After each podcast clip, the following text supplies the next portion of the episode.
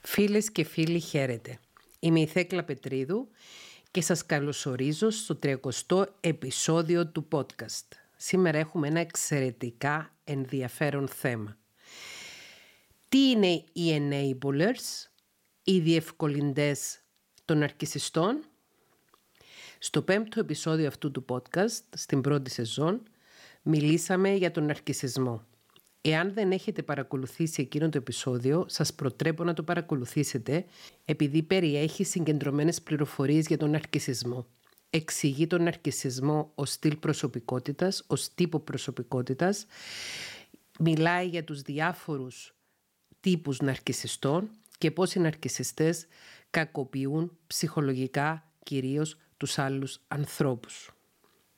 Επίσης, στο 14ο επεισόδιο αυτού του podcast, το οποίο επίσης ήταν στην πρώτη σεζόν, μιλήσαμε για τους ανθρώπους που έχουν τοξικότητα, αγένεια και δικαιωματισμό, οι οποίοι επίσης, όπως και οι ναρκισιστές, είναι άνθρωποι οι οποίοι μολύνουν ψυχολογικά, έχουν τοξική επίδραση στη ζωή των συνανθρώπων τους και στους ανθρώπους με τους οποίους σχετίζονται καθιονδήποτε τρόπο.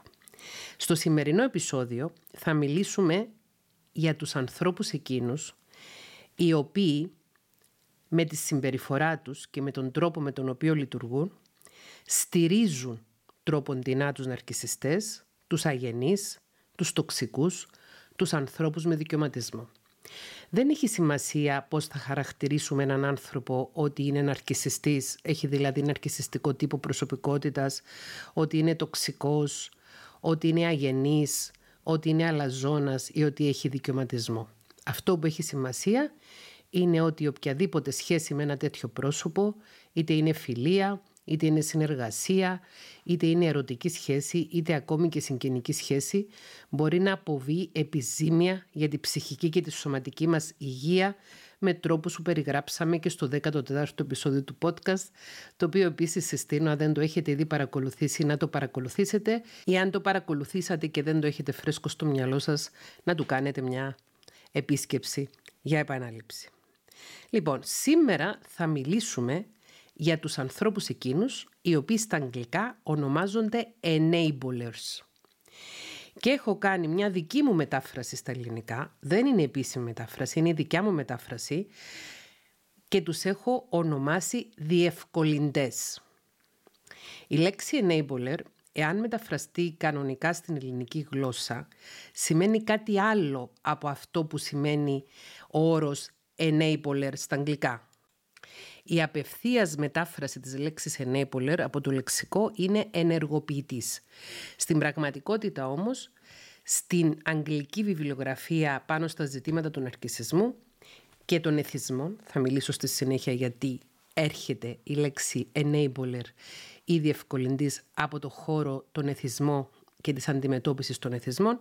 Η λέξη enabler λοιπόν στα αγγλικά σημαίνει κάποιος ο οποίος διευκολύνει τη συμπεριφορά ενός άλλου ανθρώπου. Δεν την ενεργοποιεί, τη διευκολύνει. Γι' αυτό αποφάσισα να χρησιμοποιήσω αυτό τον όρο στα ελληνικά, διευκολυντής. Αν και το επιστημονικό consensus παγκοσμίως είναι να χρησιμοποιούνται τέτοιες λέξεις στην αγγλική γλώσσα από την οποία έχουν προκύψει, όπως τη λέξη που αναλύσαμε και τον όρο που αναλύσαμε στο προηγούμενο επεισόδιο του podcast, τον όρο gaslighting, γιατί ακριβώς στη μετάφραση χάνεται η ουσία της λέξης. Όμως επειδή γνωρίζω ότι παρακολουθούν αυτά τα επεισόδια του podcast και άνθρωποι που δεν είναι εξοικειωμένοι με την αγγλική γλώσσα, γι' αυτό το έχω μεταφράσει ως διευκολυντής. Ο όρος enabler, διευκολυντής, αναφέρεται σε κάποιον ο οποίος συμπεριφέρεται επίμονα, δηλαδή συνεχόμενα, με διευκολυντικούς τρόπους, είτε δικαιολογώντας τον αρχισιστή για τις πράξεις του και τις αμέλειες του, είτε υποστηρίζοντας άμεσα ή έμμεσα τις μη υγιείς συμπεριφορές του ναρκισιστή ή τις μη υγιείς τάσεις. Αυτές οι συμπεριφορές μπορεί να περιλαμβάνουν αλκοολισμό, κατάχρηση ουσιών και κυρίως κακοποιητική συμπεριφορά. Εμείς σε αυτό το επεισόδιο σήμερα θα μιλήσουμε για τους διευκολυντές ως προς τους ναρκισιστές. Ο όρος όμως enabler προήλθε από την εξαιρετική δουλειά που κάνουν οι λεγόμενοι AA, τα προγράμματα αυτοβοήθειας 12 βημάτων, τα οποία βοηθούν εκατομμύρια ανθρώπους σε όλο τον κόσμο να απεξαρτηθούν από εθισμούς διαφόρων ειδών. Χρησιμοποιούμε όμως τον όρο enabler στο σημερινό επεισόδιο για να μιλήσουμε για το πώς κάποιος μπορεί να είναι διευκολυντής ενός ναρκισιστή. Δεν θα μιλήσουμε σε αυτό το επεισόδιο για τους enablers των αλκοολικών ή των ανθρώπων που είναι εθισμένοι σε ουσίες ή σε στον τζόγο ή σε οτιδήποτε άλλο. Μπορεί όμως, όσα πούμε σήμερα, για τους enablers των ναρκισιστών να φανούν χρήσιμα σε ανθρώπους οι οποίοι βρίσκονται είτε σε σχέση συγγένειας, είτε σχέση συγκατοίκησης, είτε ερωτική σχέση με ανθρώπους οι οποίοι υποφέρουν από εθισμούς και ίσως βρουν κάποια τέτοια σημάδια στη συμπεριφορά τους που μπορεί να σημαίνει ότι άθελά τους γίνονται διευκολυντές του εθισμού του συντρόφου τους, του παιδιού τους ή του ανθρώπου ο οποίος βρίσκεται στη ζωή τους και έχει εθισμό. Οι ναρκισιστές μπορεί να έχουν διαφορετικούς τύπους, μπορεί να είναι μεγαλομανείς ναρκισιστές, κακοήθεις ναρκισιστές, ευάλωτοι ή κρυφοναρκισιστές, κοινοτικοί ναρκισιστές ή ακόμη και καλοήθεις ναρκισιστές που είναι μικρότερη περίπτωση να είναι κάποιος ναρκισιστής το να είναι καλοήθης, αλλά όλοι αυτοί οι τύποι δεν θα μπορούσαν να δρούν, δεν θα μπορούσαν να λειτουργούν αν δεν είχαν ανθρώπους στο περιβάλλον τους που να διευκολύνουν την ναρκισιστική συμπεριφορά. Και σας παραπέμπω πάλι στο πέμπτο επεισόδιο αυτού του podcast για να φρεσκάρετε τις γνώσεις σας γύρω από τους διάφορους τύπους ναρκισιστών και τις συμπεριφορές τους. Παρατηρείτε ότι σε όλα τα περιβάλλοντα των ναρκισιστών υπάρχουν διευκολυντές. Ότι στα περιβάλλοντα όλων των τύπων ναρκισιστών υπάρχουν διευκολυντές. Ο διευκολυντής ή enabler παίζει κέριο ρόλο ώστε ίσως και χωρίς να το καταλαβαίνει να διευκολύνει τον ναρκισιστή άνθρωπο να συνεχίζει να φέρεται κακοποιητικά και να προκαλεί ναρκισιστική κακοποίηση στους άλλους ανθρώπους. Όταν έχεις διευκόλυνση για να κάνεις μία συμπεριφορά η οποία είναι κακοποιητική, δεν έχεις κίνητρο για να σταματήσεις αυτή τη συμπεριφορά και συνεχίζεις να την κάνεις χωρίς συνέπειες. Το ρόλο του διευκολυντή ή enabler μπορεί να παίζουν οι γονείς των ναρκισιστών, άλλα μέλη της οικογένειας, ένας ή μία σύντροφος ή άνθρωποι από το φιλικό περιβάλλον. Είναι σημαντικό να κατανοήσουμε ότι ο enabler, ο διευκολυντής, έχει συμπάθεια για το πρόσωπο που διευκολύνει και έχει και συναισθηματικό δεσμό με το πρόσωπο που διευκολύνει. Δηλαδή δεν θα συναντήσεις εύκολα ανθρώπους να διευκολύνουν την ναρκιστική συμπεριφορά κάποιου ανθρώπου για τον οποίο δεν νοιάζονται και δεν έχουν κάποια σύνδεση μαζί του. Στο επόμενο επεισόδιο θα μιλήσουμε για ένα άλλο είδος διευκολυντών, των κακοηθών διευκολυντών, αν θα μπορούσαμε να τους ονομάσουμε έτσι, για τους υπτάμενους πυθίκους των αρκισιστών, που εκεί ίσως μπορεί να μην έχουν και ιδιαίτερη συμπάθεια αυτοί οι κακοήθεις διευκολυντές για τους ναρκισιστές που περιβάλλουν και που αφήνουν να τους χρησιμοποιήσουν. Στο σημερινό επεισόδιο όμως μιλάμε για τους διευκολυντές οι οποίοι είναι καλοήθεις. Δεν το κάνουν επίτηδες και δεν αντιλαμβάνονται τι κάνουν. Ποια σημάδια μπορούμε να σημειώσουμε τα οποία μπορεί να είναι ενδεικτικά για το ότι ένας άνθρωπος μπορεί να λειτουργεί ως διευκολυντής. Το πρώτο και κυριότερο σημάδι είναι ότι ο διευκολυντής, ο enabler, αγνοεί την προβληματική συμπεριφορά. Η προβληματική συμπεριφορά συμβαίνει μπροστά στα μάτια του, αλλά αυτός ή αυτή υποσυνείδητα επιλέγει να αγνοήσει την προβληματική συμπεριφορά και προσποιείται πως όλα είναι καλά. Όλα καλά θα σου πούν. Αυτή η αγνόηση της προβληματικής συμπεριφοράς είναι μια υποσυνείδητη διαδικασία. Δεν το κάνει συνειδητά ο διευκολυντής, ο enabler. Δεν λέει τώρα εγώ θα αγνοήσω το γεγονός ότι ο ναρκισιστής μπροστά μου συμπεριφέρεται με τοξικό τρόπο, με αγένεια, αλαζονία, δικαιωματισμό, έλλειψη ενσυναίσθησης σε άλλους ανθρώπους. Δεν το κάνει συνειδητά. Υποσυνείδητα επιλέγει να αγνοήσει αυτή τη συμπεριφορά. Και προχωράει παρακάτω. Πάμε στο δεύτερο σημάδι τώρα ότι μπορεί κάποιος να είναι διευκολυντής. Ο enabler, ο διευκολυντής, ενοχοποιεί τις συνθήκες, τις καταστάσεις και άλλους ανθρώπους για τη συμπεριφορά του ναρκισιστή, αφαιρώντας έτσι την ευθύνη από το ίδιο το πρόσωπο για τις συμπεριφορές του. Ο enabler, ο διευκολυντής θα πει «Δεν φταίει αυτός, δεν φταίει αυτή, είχε πολύ δύσκολη παιδική ηλικία» ή «Το παιδί μου είναι άτυχο, δεν καταφέρει να στεριώσει σε καμιά δουλειά η σχέση επειδή είναι άτυχο το καημένο». Δηλαδή ρίχνει το φταίξιμο στην τύχη. Ή ρίχνει το φταίξιμο σε μια κακή παιδική ηλικία. Ή τα βάζουν όλοι με την κόρη μου επειδή τις ζηλεύουν και δεν αντιλαμβάνεται και δεν παραδέχεται ότι, για παράδειγμα, η κόρη της μπορεί να είναι εναντιωματική. Άρα ο διευκολυντής δικαιολογεί τον ναρκισιστή και ενοχοποιεί τις συνθήκες, τις καταστάσεις και άλλους ανθρώπους για την ναρκισιστική, κακοποιητική συμπεριφορά αυτού που διευκολύνει. Το τρίτο σημείο, είπαμε το πρώτο είναι ότι αγνοεί την, την αρχισιστική συμπεριφορά ο διευκολυντής. Το δεύτερο είναι ότι φεύγει την ενοχή από τον αρχισιστή και τη ρίχνει πάνω σε πρόσωπα, συνθήκε και καταστάσεις. Το τρίτο σημάδι είναι ότι ο διευκολυντής λέει ψέματα στους άλλους και βρίσκει δικαιολογίες για να καλύψει την κακή συμπεριφορά ή την αμέλεια του ναρκισιστή που διευκολύνει. Είπαμε ότι οι ναρκισιστές μπορεί να είναι κακοποιητικοί και μέσω συναισθηματικής παραμέλησης. Ένας ναρκισιστής σύντροφος, για παράδειγμα, μπορεί να είναι κακοποιητικός, είτε άνδρας είτε γυναίκα, όταν επιμελημένα αμελεί να μοιράζεται τα βάρη της συζυγικής σχέσης, για παράδειγμα. Ή αμελεί και παραμελεί τον τη σύντροφο δείχνοντας απάθεια ή επιλέγοντας να δώσει την ερωτική του ενέργεια σε άλλους ανθρώπους και ούτω καθεξής. Ο διευκολυντής λέει ψέματα στους άλλους και βρίσκει δικαιολογίες για να καλύψει την κακή συμπεριφορά ή την αμέλεια του προσώπου που διευκολύνει. Στην ουσία αυτό που επιδιώκει ο διευκολυντής είναι να διατηρήσει τον έλεγχο πάνω στην κατάσταση και να μην έλθει το πρόσωπο που διευκολύνει σε δύσκολη θέση. Η πρώτη και κύρια έγνοια του enabler, του διευκολυντή, είναι να κάνει πιο εύκολη τη ζωή του ναρκισιστή, ώστε ο ναρκισιστής να συνεχίσει να δρά ανενόχλητος όπως δρά.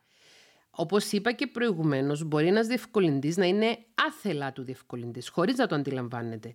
Οπότε ο ίδιος δεν σκέφτεται τώρα θέλω να διευκολύνω τον ναρκισιστή να μην έρθει σε δύσκολη θέση για να συνεχίσει να κακοποιεί τους άλλους. Δεν το σκέφτεται έτσι. Σκέφτεται ότι εγώ αγαπώ τόσο πολύ αυτό το πρόσωπο, ούτως ώστε θα λέω ψέματα και θα βρίσκω δικαιολογίες για να μην στενοχωρηθεί αυτό το πρόσωπο, να μην βρεθεί στη δύσκολη θέση να έρθει αντιμέτωπο με τις συνέπειες των πράξεών του. Γι' αυτό πολύ συχνά οι enablers ή διευκολυντές είναι γονείς ναρκισιστικών ανθρώπων που μπορεί να είναι και ενήλικα ναρκισιστικά τέκνα. Δεν είναι απαραίτητο να είναι ανήλικα. Ούτως ή άλλως δεν μπορούμε να μιλήσουμε για παγιωμένο ναρκισιστικό στυλ προσωπικότητας σε έναν άνθρωπο ο οποίος δεν έχει ξεπεράσει ηλικιακά το στάδιο της εφηβείας, ο οποίος αν είναι γυναίκα δεν είναι 26 ετών και πάνω και αν είναι άνδρας δεν είναι 28 ετών και πάνω.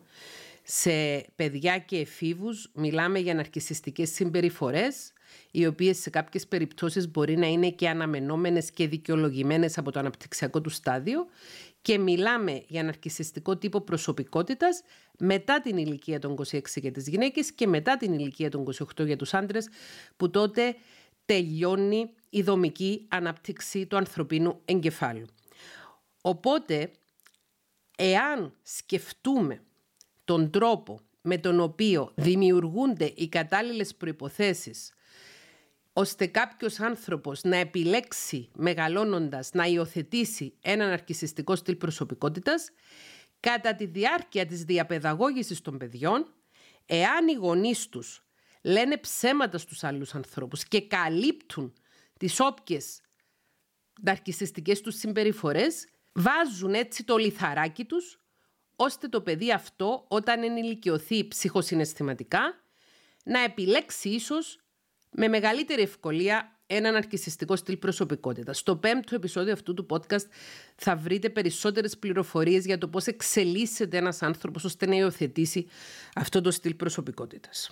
Άρα είναι πολύ σοβαρό ζήτημα να κατανοήσουμε ο καθένας από εμάς εάν τυχόν δρούμε διευκολυντικά σε ανθρώπους οι οποίοι είναι σε μια ηλικία στην οποία ακόμη αναπτύσσονται και θα μπορούσαν να χρησιμοποιήσουν θετική και δημιουργική ανατροφοδότηση για τη συμπεριφορά τους, δηλαδή να ως γονείς ή ως εκπαιδευτικοί ή ως μεγαλύτεροι μέλη της κοινωνίας να τους φέρουμε αντιμέτωπους με τις συνέπειες της συμπεριφοράς τους και με την κακοποιητικότητα της συμπεριφοράς τους, αλλά ανταυτού επιλέγουμε να τους δικαιολογούμε και να λέμε ψέματα για αυτούς. Αυτή τη στιγμή μου έρχεται υπόψη ένας μύθος, νομίζω είναι μύθος, δεν νομίζω είναι πραγματική ιστορία, που μας έλεγαν στο κατηχητικό όταν ήμουν μικρή. Λέει κάποιος ε, νεαρός, φτωχός, ε, πήγε και έκλεψε ένα αυγό από το κοτέτσι του γείτονα και το πήγε στη μάνα του. Η μάνα του αντί να του πει ότι δεν είναι σωστό να κλέβεις, δεν είναι σωστό να μη σέβεσαι την περιουσία των άλλων ανθρώπων, θα έπρεπε για παράδειγμα να ρωτήσεις μπορώ να πάρω το αυγό και σου το δώσουν να το πάρεις, του είπε μπράβο γέ μου, τηγάνισε το αυγό και του δώσε να το φάει. Μεγαλώνοντας ο γιος της, έκλεψε ένα ολόκληρο κοτόπουλο την επόμενη φορά το πήρε στη μάνα του, αυτή αντί να τον επιπλήξει και να του πει δεν είναι σωστό, είναι κλοπή να πάρεις το κοτόπουλο του γείτονα, πάρ το πίσω και ζήτα συγγνώμη. Η μάνα του το, το μαγείρεψε και το φάγανε. Οπότε λέει στο τέλος ο άνθρωπος αυτός εξελίχθηκε σε έναν εγκληματία, δεν έμεινε στα αυγά και στα κοτόπουλα. Οπότε την τελευταία στιγμή προτού τον κρεμάσουν, Νομίζω πρόκειται για μύθο, δεν είναι πραγματική ιστορία. Το ρώτησαν αν θέλει να του εκπληρωθεί μια τελευταία χάρη και αυτός είπε θέλω να δω τη μητέρα μου. Και όταν πήγε η μητέρα του εκεί που ήταν έτοιμος ε, μαζί με τους δημίους για να τον αποκεφαλίσουν, της λέει έλα να σου πω κάτι στο αυτή και ο έσκυψε η γυναίκα και αυτός λέει της δάγκωσε το αυτί της και της το έκοψε και της είπε εσύ φταίς που όταν σου φέρα το αυγό δεν μου θύμωσες, όταν σου φέρα το κοτόπουλο δεν μου θύμωσες και τώρα βρίσκομαι σε αυτό το σημείο στο οποίο είμαι ένας εγκληματίας που έχω δικαστεί και θα εκτελεστώ. Νομίζω είναι μύθος αυτή η ιστορία. Ξαναλέω, μας την έλεγαν στο κατηχητικό σχολείο.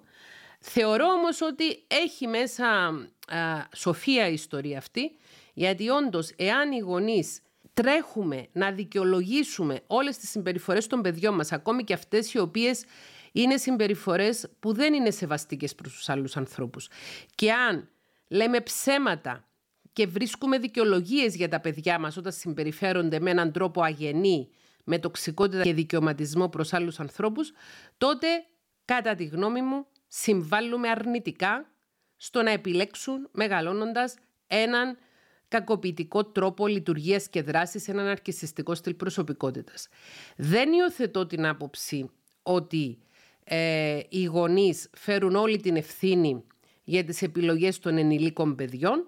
Θεωρώ όμως ότι οι γονείς παίζουμε επιδραστικό ρόλο πάνω στα παιδιά μας και ότι οφείλουμε να ενημερωνόμαστε συνεχώς γύρω από ζητήματα που έχουν να κάνουν με την ψυχοεκπαίδευση, με την ανθρώπινη προσωπικότητα, με την ανθρώπινη συμπεριφορά και τις ανθρώπινες σχέσεις, ζητήματα όπως αυτά που διαλεγόμαστε και εδώ στα επεισόδια στο podcast αλλά και στο ψυχοεκπαιδευτικό κανάλι μου στο YouTube.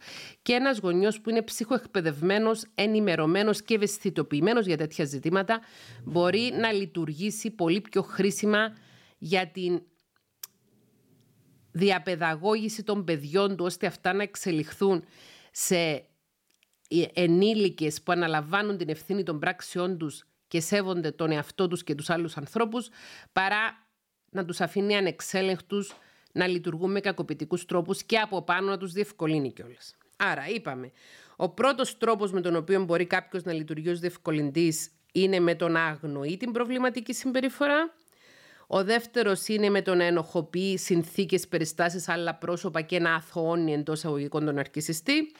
Ο τρίτος είναι με το να λέει ψέματα στους άλλους και να βρίσκει δικαιολογίες για να καλύψει την αρκισιστική συμπεριφορά. Και το τέταρτο σημάδι ότι κάποιος μπορεί να είναι διευκολυντής είναι εάν φοβάται πολύ τις συγκρούσεις.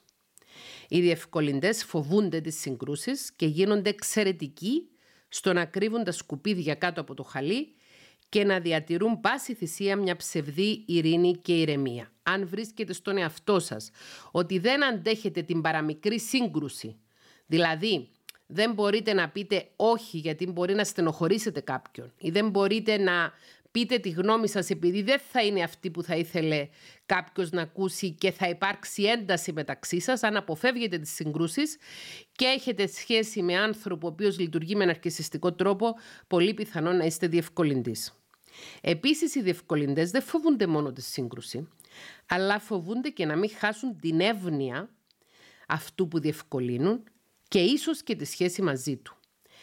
Κατά βάθος γνωρίζουν οι διευκολυντές ότι το πρόσωπο το οποίο διευκολύνουν δεν είναι ένα πρόσωπο το οποίο έχει ιδιαίτερα βαθιά συνδεσιμότητα. Επειδή συνδέονται στενά με το πρόσωπο αυτό και γνιάζονται για το πρόσωπο αυτό, αντιλαμβάνονται ότι το πρόσωπο αυτό είναι επιφανειακό και μπορεί εύκολα να κόψει σχέση μαζί τους εάν δεν ικανοποιηθούν τα καπρίτσια του ή εάν δεχθεί οποιαδήποτε ε, άρνηση ή οποιαδήποτε ε, αντίθετη άποψη από αυτή που θέλει να ακούσει. Οπότε οι διευκολυντές φοβούμενοι μη χάσουν την έννοια αυτού που διευκολύνουν ή τη σχέση μαζί του, λειτουργούν με τρόπους διευκολυντικούς. Το έκτο σημάδι ότι μπορεί να είμαστε διευκολυντές ή κάποιος να είναι διευκολυντής είναι αν βάζουμε τις ανάγκες αυτού που διευκολύνουμε πάνω από τις δικές μας ανάγκες. Οι διευκολυντές λειτουργούν με τρόπους αυτοκαταστροφικούς. Θεωρούν ότι οι ανάγκες του ανθρώπου που διευκολύνουν είναι ανώτερες από τις δικές τους ανάγκες. Αξιολογούν τις ανάγκες αυτού που διευκολύνουν ως πιο σημαντικές από τις δικές τους.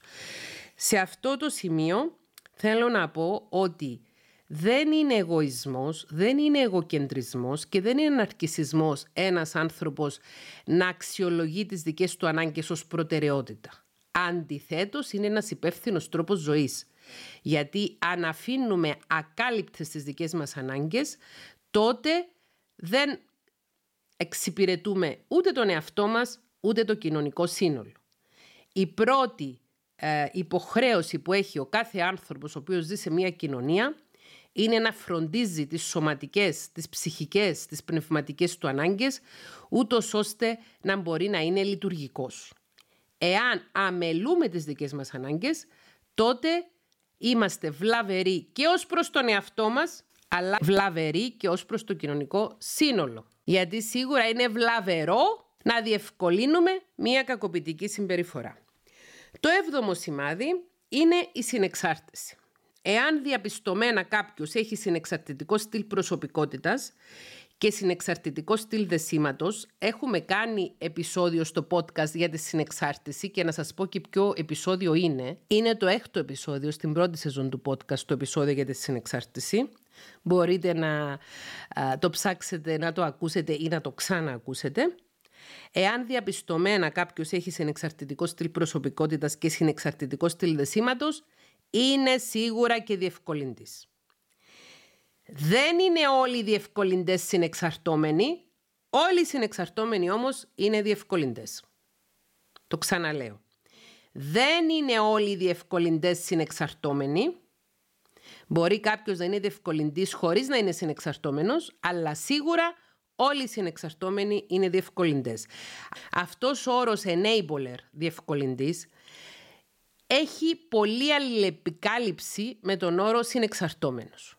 Επίσης, ο όρος enabler, διευκολυντής, έχει αλληλεπικάλυψη όχι τόσο μεγάλη, έχει όμως αλληλεπικάλυψη με τον όρο υπτάμενος πίθηκος ή flying monkey που θα αναλύσουμε στο επόμενο επεισόδιο. Δεν είναι όλοι οι διευκολυντές υπτάμενοι πίθηκοι, είναι όλοι οι πτάμενοι πίθηκοι διευκολυντές. Άρα, ο όρος διευκολυντής, enabler, είναι ένας όρος ο οποίος μπορεί να εμπεριέχει μέσα είτε τη συνεξάρτηση, που είναι μια καλοήθης μορφή διευκόλυνσης ή διευκολυντικής συμπεριφοράς ή το να είναι κάποιος υπτάμενος πίθηκος που είναι μια κακοήθης πλευρά του να είναι διευκολυντής.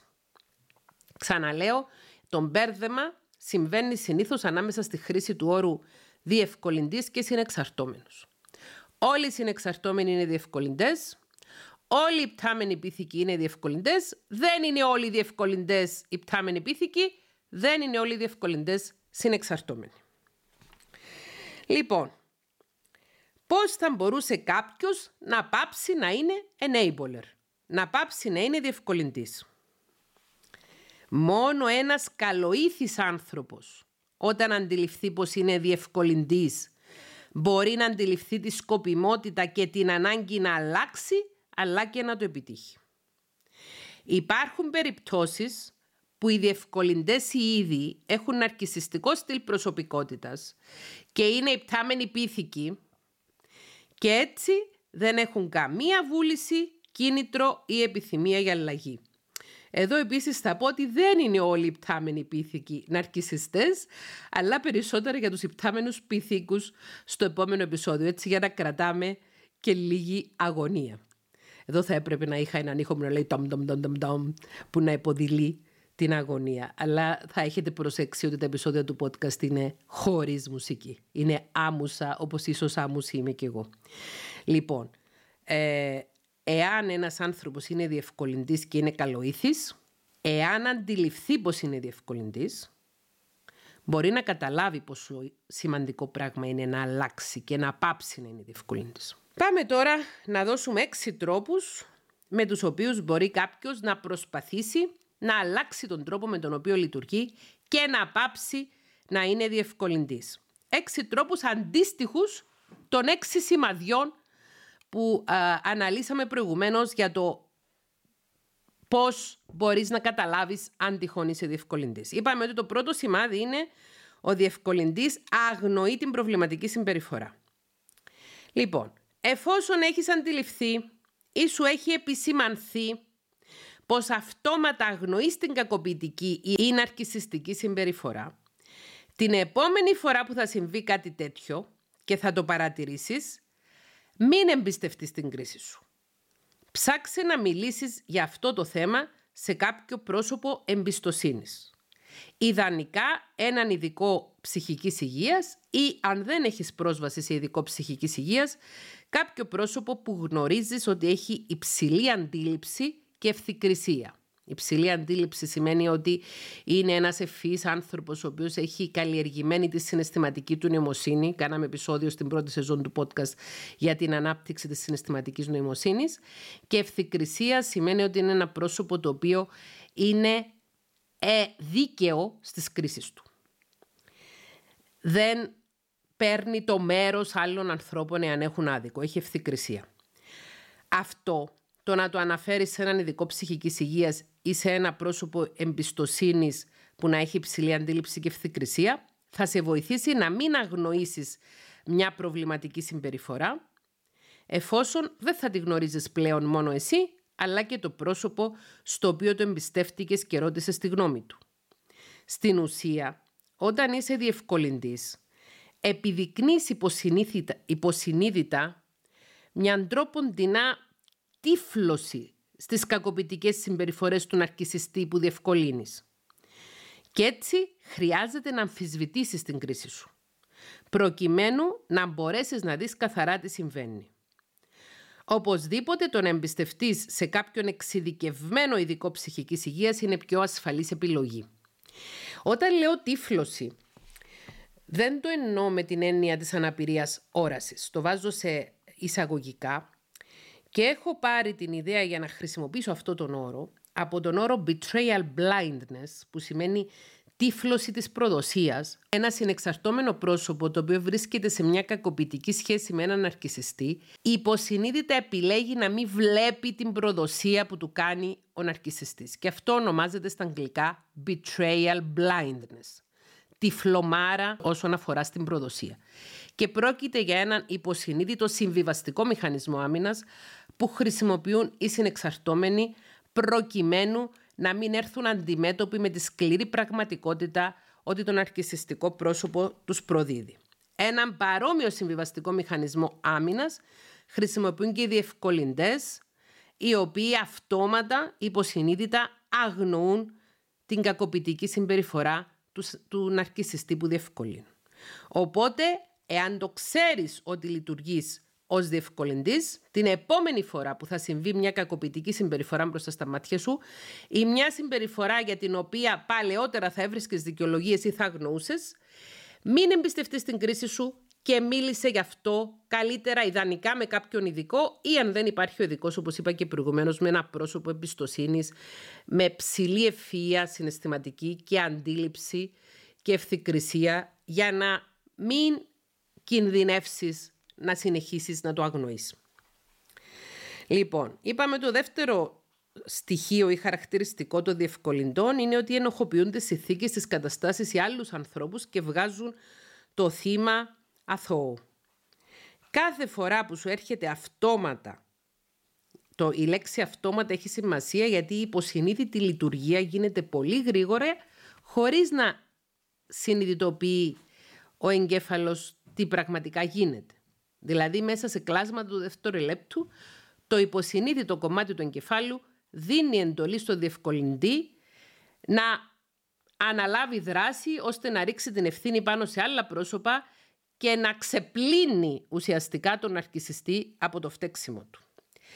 Κάθε φορά που σου έρχεται αυτόματα να φταίξεις άλλα πρόσωπα ή καταστάσεις για τη συμπεριφορά του ναρκισιστή που διευκολύνεις, κάνε μία παύση και ρώτησε τον εαυτό σου μερικές σκληρές ερωτήσεις, όπως «Και άλλοι άνθρωποι είχαν δύσκολα παιδικά χρόνια, γιατί δεν συμπεριφέρονται έτσι» ή «Είναι δυνατόν αυτός ο άνθρωπος να έχει πάει να εργαστεί σε 15 διαφορετικές δουλειές και στους 15 χώρους να έβρισκε τοξικό εργασιακό περιβάλλον» Είναι δυνατόν Ποιος είναι ο κοινός παρονομαστής της συμπεριφοράς του προσώπου αυτού σε διαφορετικά περιβάλλοντα;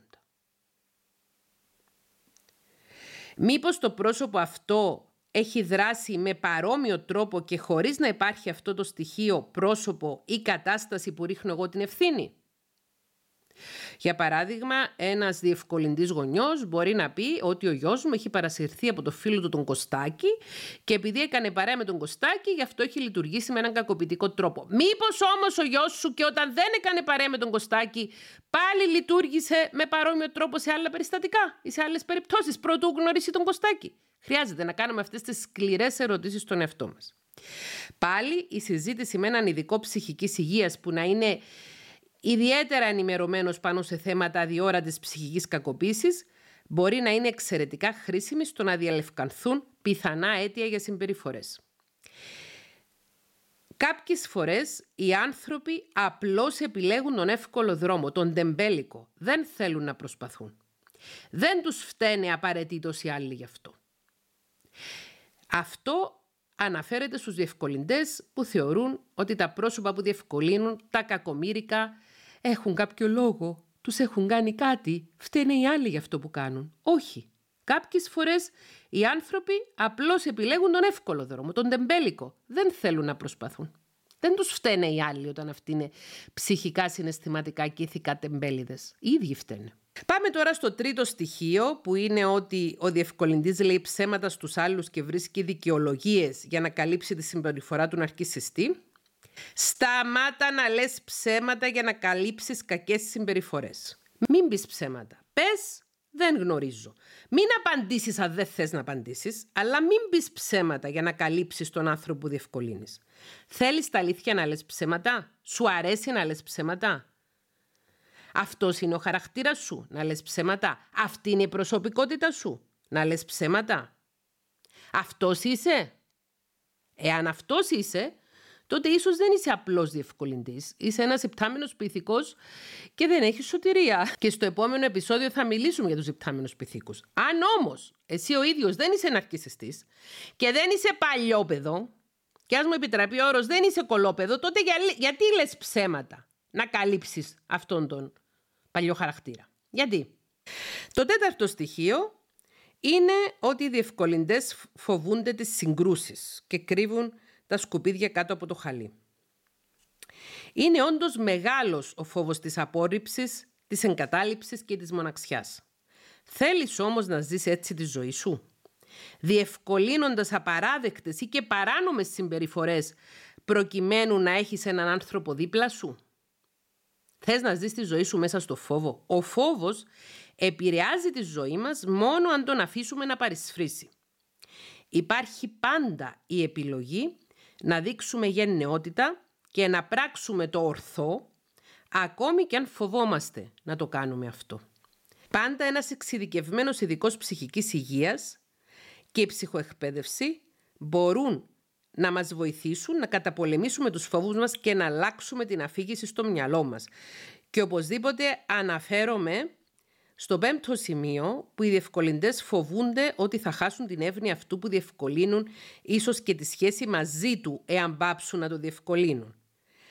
Άρα, εάν καταβάλουμε συνειδητή προσπάθεια για να βελτιώσουμε τον εαυτό μας, να ενδυναμωθούμε ψυχικά, συναισθηματικά και πνευματικά, τότε μπορεί να αλλάξουμε την αφήγηση στο μυαλό μας και να μην είναι πλέον για μας το τέλος του κόσμου αν πάψει ο ναρκισιστής να βρίσκεται στη ζωή μας. Να μην είναι το τέλος του κόσμου αν είμαστε, για παράδειγμα, μόνοι μας χωρίς κακή παρέα. Δηλαδή αν η επιλογή είναι να καλύπτεις τα ίχνη του ναρκισιστή, να δικαιολογείς τον ναρκισιστή, να λες ψέματα για τον ναρκισιστή προκειμένου να τον έχεις στη ζωή σου, δηλαδή εσύ ο ίδιος να γίνεσαι ένας άνθρωπος ο οποίος να χάνει το δική του προσωπικότητα και το δικό του χαρακτήρα και να γίνεται ένα με τον ναρκισιστή που διευκολύνει. Και η άλλη επιλογή, η εναλλακτική είναι να είσαι μόνος σου χωρίς ένα κακοποιητικό στοιχείο. Και η αφήγηση σου είναι πως δεν μπορώ να είμαι μόνος μου, δεν αντέχω τη μοναξιά, δεν μπορώ χωρίς τέρι, για παράδειγμα, η ψυχοεκπαίδευση και η ψυχοθεραπεία μπορεί να σε βοηθήσει να αλλάξεις αυτή την αφήγηση που έχεις στο μυαλό σου, ότι είσαι καλύτερα με ένα τέρι και, ό,τι, και ό,τι είδους τέρι να είναι. Σας λέω εντύμως ως ψυχολόγος, ως ειδικός ψυχικής υγείας που έχω ασχοληθεί για πάρα πολλά χρόνια με τα θύματα της ναρκισιστικής κακοποίησης ότι η ψυχική και συναισθηματική ζημιά που βιώνουν τα θύματα της ναρκισιστικής κακοποίησης είναι απείρως σοβαρότερη από τη ζημιά που ίσως πάθει κάποιος αν μείνει μόνος του για ένα χρονικό διάστημα μέχρι να δημιουργήσει μια υγιή σχέση και όχι μια κακοποιητική σχέση με έναν ναρκισιστή. Γιατί χρειάζεται αυτό να το τονίσουμε ότι ο ναρκισιστής κακοποιεί και το διευκολυντή του. Δεν κακοποιεί μόνο τα άλλα θύματα του. Για παράδειγμα, οι γονείς ναρκισιστικών ενηλίκων παιδιών που διευκολύνουν τα ενήλικα παιδιά τους για να συνεχίσουν να είναι ναρκισιστές, στην ουσία και ήδη δεν έχουν ένα επίπεδο υγιούς σχέσης με εκείνα τα παιδιά τους. Εκτός και αν είναι και οι δύο ναρκισιστές, Είπαμε ότι υπάρχει περίπτωση ένας enabler, ένας διευκολυντής, να είναι υπτάμενο πίθηκος και να είναι και εκείνος ναρκισιστής. Οπότε είναι ο ένας κακοποιεί τον άλλον. Αλλά σίγουρα, εάν είσαι ένας καλοήθης άνθρωπος, ο οποίος λόγω συνεξάρτηση παίρνεις το ρόλο του enabler, το ρόλο του διευκολυντή του ναρκισιστή, δεν θα βγεις αλόβητος από την ναρκισιστική κακοποίηση που ούτως ή άλλως κάνει σε άλλους ο ναρκισιστής. Έστω και αν εσένα σε έχει στα μαλακά επειδή το διευκολύνεις, πάλι επηρεάζεσαι από την τοξικότητα που εκπέμπει ως ναρκισιστής. Πάμε τώρα στο σημείο εκείνο όπου οι διευκολυντές βάζουν τις ανάγκες αυτών που διευκολύνουν πάνω από τις δικές τους. Εάν βάζεις τις ανάγκες αυτού που διευκολύνεις πάνω από τις δικές σου, τότε θα υποφέρεις με πολλούς τρόπους στη ζωής σου. Ε, και εσύ και άλλοι αθώοι άνθρωποι που επηρεάζονται από τις πράξεις του ναρκισιστή. Έχεις πρωτίστως ευθύνη, έχουμε ο καθένας από εμάς πρωτίστως ευθύνη, να προφυλάττουμε τον εαυτό μας, τα παιδιά μας και τους αδύναμους, όχι τους κακοποιητές. Δεν έχουμε ευθύνη να προστατεύουμε τους κακοποιητές. Δικαιούσε και εσύ να ζεις και να καλύπτονται οι ανάγκες σου το ίδιο δικαιούνται και όλοι οι άνθρωποι. Είναι ντροπή να διευκολύνουμε κάποιον να κακοποιεί άλλους ανθρώπους. Ξέρω ότι κάνω επίκληση στο συνέστημα αυτή τη στιγμή που λέω είναι ντροπή να διευκολύνουμε κάποιον να κακοποιεί άλλους ανθρώπους. και να λέω ότι γινόμαστε συνένοχοι, το ξέρω ότι ακούγεται ως επίκληση στο συνέστημα ή σαν επίκληση στο συνέστημα, όμως βγάζω εκεί έξω αυτή τη σκέψη η οποία μπορεί να βοηθήσει ανθρώπους με φιλότιμο και με συνείδηση, ανθρώπους με ενσυναίσθηση, με γνωστική και συναισθηματική ενσυναίσθηση, να ιεραρχήσουν σωστά ποιες ανάγκες ικανοποιούν. Ένας ψυχολόγος δεν χρησιμοποιεί συνήθως τον όρο «είναι ντροπή». Γινόμαστε συνένοχοι. Το κάνω όμως, βγαίνω από το αφήγημα του πώς μιλάει ένας ψυχολόγος, γιατί πραγματικά είμαι πολύ ανήσυχη και πολύ προβληματισμένη και πολύ στενοχωρημένη για το γεγονός ότι τόσοι κακοποιητικοί άνθρωποι, τόσοι άνθρωποι με ναρκιστικό στυλ προσωπικότητας όχι μόνο δρούν ανενόχλητοι στην κοινωνία μας, αλλά έχουν και κάποιους καλοήθεις ανθρώπους οι οποίοι χωρίς να το αντιλαμβάνονται τους διευκολύνουν. Και αυτό με τρομάζει και αυτό με ανησυχεί γιατί όλη αυτή η ενέργεια των καλοηθών ανθρώπων που καταλήγουν να είναι διευκολυντές αντί να στοχεύσει στην καλυτέρευση του κόσμου, άθελα τους συμβάλλει στη χειροτέρευση του κόσμου μας και στη χειροτέρευση της ζωής μεγάλου μέρους των συνανθρώπων μας. Δεν είναι όλοι οι άνθρωποι ναρκισιστές στην εποχή μας. Μεγάλο μέρος των ανθρώπων έχουν ναρκισιστικό στυλ προσωπικότητας, αλλά περισσότεροι από τους μισούς ανθρώπους εικάζεται από τους ειδικούς ψυχικής υγείας, είναι καλοήθεις άνθρωποι οι οποίοι υποφέρουν από τις κακοποιητικές συμπεριφορές των ανθρώπων με ναρκισιστικό στυλ προσωπικότητας. Είναι κατά τη περισσότεροι οι άνθρωποι που είναι θύματα των ναρκισιστών από τους ίδιους τους ναρκισιστές. Οπότε είναι κρίμα να μην αποκτήσουμε αυτή την κοινωνική ευαισθησία και την, και, να, και την κοινωνική επαγρύπνηση ώστε να προστατεύουμε τα μέλη μας από την αδιόρατη ψυχολογική ναρκισιστική κακοποίηση. Ένας διευκολυντής κατά τη γνώμη μου, ως κοινωνικός επιστήμονας και ως άνθρωπος, καθίσταται συνυπεύθυνος με τον κακοποιητή που διευκολύνει. Δεν είναι σίγουρο πως αν ο κακοποιητής πάψει να διευκολύνεται από τον διευκολυντή θα αλλάξει χαρακτήρα και θα γίνει καλός άνθρωπος. Το πιο πιθανό να ψάξει άλλους τρόπους για να κακοποιεί και να απομυζεί συναισθηματικά τους άλλους. Όσο πιο δύσκολο του το κάνουμε όμως, με το να μην το διευκολύνουμε, τόσο περισσότερο προστατεύουμε την κοινωνία από τον ναρκισιστή και αδύναμους ανθρώπους ή παιδιά από τον ναρκισιστή. Δηλαδή όλη αυτή την ενέργεια την οποία βάζουμε για να προστατεύσουμε τον κακοποιητή, να τη βάλουμε για να προστατεύσουμε τους αδυνάμους και τα θύματα του κακοποιητή. Ας πάψουμε να τροφοδοτούμε τους ναρκισιστές στη ζωή μας. Οι διευκολυντές άθελά τους δίνουν ναρκισιστική τροφοδοσία σε τοξικούς, κακοποιητικούς, ναρκισιστές, ανθρώπους με δικαιωματισμό. Είναι ο εύκολος δρόμος να είναι κάποιος διευκολυντής. Όμως υπάρχει μία φράση την οποία χρησιμοποιώ και στα βίντεο στο YouTube ότι τα εύκολα είναι τα δύσκολα και τα δύσκολα είναι τα εύκολα. Είναι δύσκολο δηλαδή να μάθεις να λες όχι και να αφήνεις τους ανθρώπους να απολαμβάνουν τις συνέπειες των πράξεων τους. Είναι δύσκολο να ορθώσεις ανάστημα και να δώσεις αντικειμενική ανατροφοδότηση σε έναν κακοποιητή που βρίσκεται στο περιβάλλον σου. Είναι δύσκολο να σταματήσεις να θέλεις συνεχώς να ευχαριστείς τους άλλους. Όταν όμως το επιτύχεις, κατακλείζεσαι από μια πρωτόγονη αίσθηση ελευθερίας και ηρεμίας. Είναι καταπληκτική η αίσθηση αυτή όταν πάψεις να γίνεσαι άθελά σου υποχείριο κακοποιητικών ανθρώπων και άθελά σου να διευκολύνεις την κακοποιητική δράση τους. Η πραγματική ηρεμία και η πραγματική ελευθερία βρίσκεται μακριά από την τοξικότητα, όχι μακριά από τις συγκρούσεις. Ναι, θα έρθεις σε σύγκρουση με τον κακόβουλο και ιδιότροπο άνθρωπο που τόσο καιρό καλύπτεις και διευκολύνεις. Ναι, θα νιώσεις άσχημα. Θα νιώσεις όμως άσχημα για ένα συγκεκριμένο χρονικό διάστημα, μέχρι να βάλεις επιτυχημένα το όριο. Μετά όμως, όταν καταφέρεις να βάλεις επιτυχημένα το όριο, θα σταματήσεις και να συγκρούεσαι και να φοβάσαι και να είσαι υποχείριο του ανθρώπου που ουσιαστικά διευκολύνεις να κοκοποιεί άλλους, αλλά όπως είπαμε προλίγου και εσένα. Κλείνοντας, θέλω να πω ότι ο enabler ή διευκολυντής είναι ένας εξαιρετικά στιγματισμένος όρος και συχνά οι άνθρωποι κρίνονται για αυτές τις συμπεριφορές, παρόλο που αρκετοί άνθρωποι που γίνονται διευκολυντές γίνονται από καλοήθεια χωρίς να το συνειδητοποιούν. Πολύ συχνά το κίνητρο τους είναι να βοηθήσουν και να στηρίξουν ένα πρόσωπο που αγαπούν και όχι να είναι συνένοχοι σε τυχόν κακοποιητικές πράξεις τους. Είναι δυνατόν να ελέγξει ένας καλοήθης διευκολυντής τη διευκολυντική συμπεριφορά του. Όταν αναγνωρίσει πως το πρόβλημα υπάρχει, όταν βάλει όρια και αναζητήσει και λάβει επαγγελματική βοήθεια από ειδικό ψυχικής υγείας που να είναι ενημερωμένο στα ζητήματα της ναρκιστική κακοποίησης. Εάν το θελήσει, ένας καλοήθης διευκολυντής μπορεί να κατανοήσει ότι υπάρχουν υγιείς τρόποι για να στηρίξει τους ανθρώπους που αγαπά, χωρίς να τους διευκολύνει να έχουν κακοποιητική συμπεριφορά και να παραμελεί τον εαυτό του.